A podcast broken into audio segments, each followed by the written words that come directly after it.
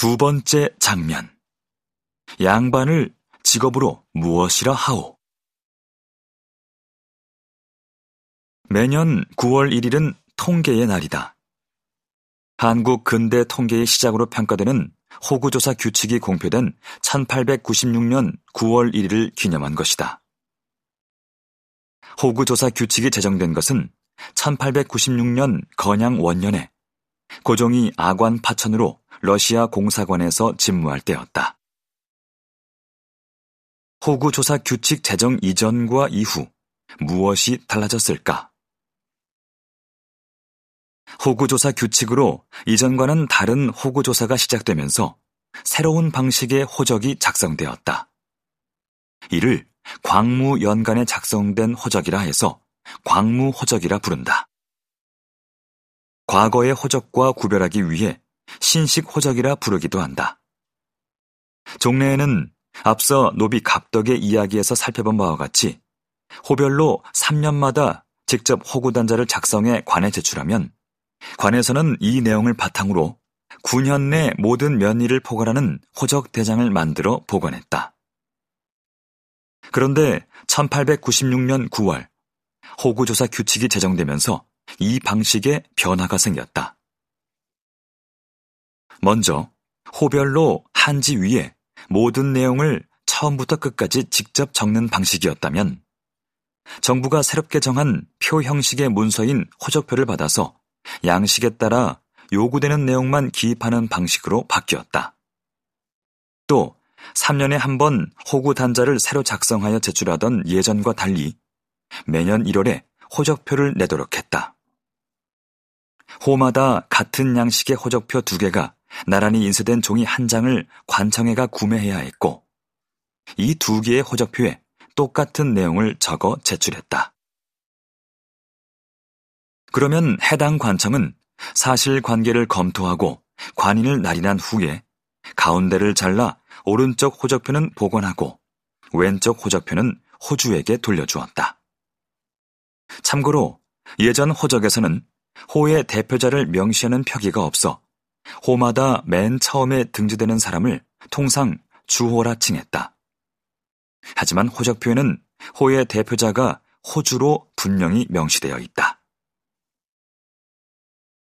호적표의 양식을 보면 가장 위쪽에 관할, 도, 군 단위 행정구역명이 나오고 바로 아래에 면, 리, 동 단위 행정구역명과 통호의 번지수를 직접 기입하는 난이 있다.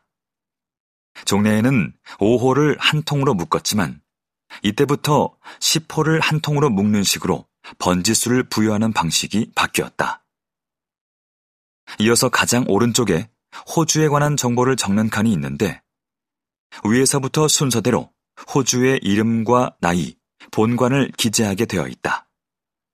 그 아래에 호주의 직업을 적는 난이 있는데 호구 단자는 호의 구성원 모두가 직역을 기재해야 했던 것과 달리 호적표는 호주에게만 직업을 쓰게 한 것도 달라진 점이었다. 호주에 이어서 같은 집에 사는 그의 가족을 동거 친속으로 구분하여 부모, 처, 자녀 등 호주와의 관계를 적은 뒤 이름과 나이를 기재하게 했다. 그런데 이전에는 주호 부부 모두의 사조에 대한 정보를 기재했다면 새 호적표에는 호주 한 사람의 사조만 기재하도록 했다. 가장 아래쪽에는 기존 호적에는 없던 가택란을 설정하여 자기 소유의 집인지 빌린 집인지를 표기하게 함으로써 가옥의 소유, 임차 관계를 드러낼 뿐만 아니라 기와 집인지 초가 집인지 가옥의 형태, 그리고 칸수로 집의 규모까지 표시하게 했다. 나는 광무 연간에 작성된 낡은 호적표 속에서 김영소라는 인물을 만났다. 앞에서도 언급했듯이 기존의 호적과 달리 광무 연간의 호적표에는 직업란이 있는데 이는 신분제 폐지라는 사회 변화를 직접적으로 반영했다는 점에서 의미가 크다.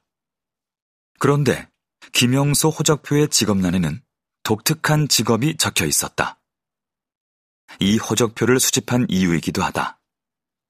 나는 이 호적표의 직업란을 보면서 가보 개혁으로 신분제가 폐지된 직후 관직에 나아가지 못한 양반들은 자신의 직업을 무엇이라고 적었을지 궁금해졌다.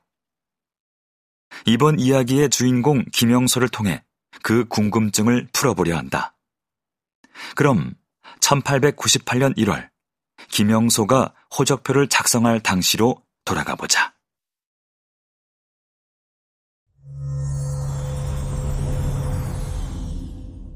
초가 삼간에 사는 양반 신세지만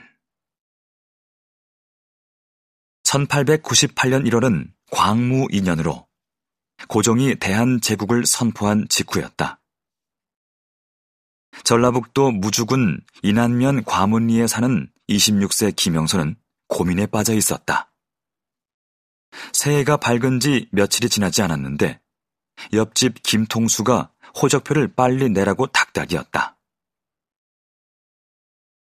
재작년에 공표된 호구 조사 규칙에 따르면 호마다 호주가 직접 호적표를 작성해서 10개의 호를 담당하는 통수에게 내면 통수는 이를 의의 존위에게, 존위는 면의 집강에게, 집강은 다시 부, 목, 군현의 관청에 면 단위로 묶은 호적표를 제출해야 했다. 영소는 새로운 호구조사가 시작된 첫 해였던 지난해 네 푼의 돈을 내고 호적표 용지를 구입한 후 정해진 양식에 맞춰 내용을 기재해 통수에게 제출했었다. 그런데 직업란에 양반이라 써냈더니 이를 두고 군청에서 양반은 직업이 아니니 다음에는 그렇게 쓰지 말라고 꾸짖었다는 것이 아닌가. 몇 해전 갑오개혁 때 신분제가 폐지된 만큼 그 취지에 따라야 한다는 이야기였다. 그게 불과 1년 전 일이었다. 양반이면 양반이지, 달리 어떻게 적으란 말인가. 지금은 비록 초가 삼간에 사는 신세지만, 한때는 이 지방에서 알아주던 광산 김씨 양반가의 자손이다. 김영수는 양반으로서 나름의 자존심을 지키며 살고 싶었다. 며칠 전 김통수가 찾아왔을 때 영수는 직업란에 양반들은 보통 뭐라고 쓰는지 물어봤었다. 통수는 보통 사인이나 사, 사업이라 쓴다고 답했다. 학문하는 사람이라는 뜻이다. 혹은 유학을 공부한다는 의미로 유나 유업이라 쓰는 사람도 있고 사농 또는 사인 장농, 즉 학문하는 사람으로 농사를 지음과 같이 사와 농을 조합해 적는 사람들도 있다고 했다. 신분제도 폐지된 마당에 그냥 농업이라고 쓰는 이들도 꽤 된다고 했다. 한마디로 대한제국은 양반을 어떤 직업명으로 표기해야 할지 대혼란에 빠져 있었다.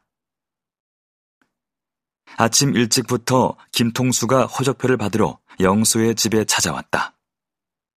영수는 통수에게 호적표를 내밀었다. 남 따라하기 싫어하는 김영수는 과연 뭐라고 적었을까?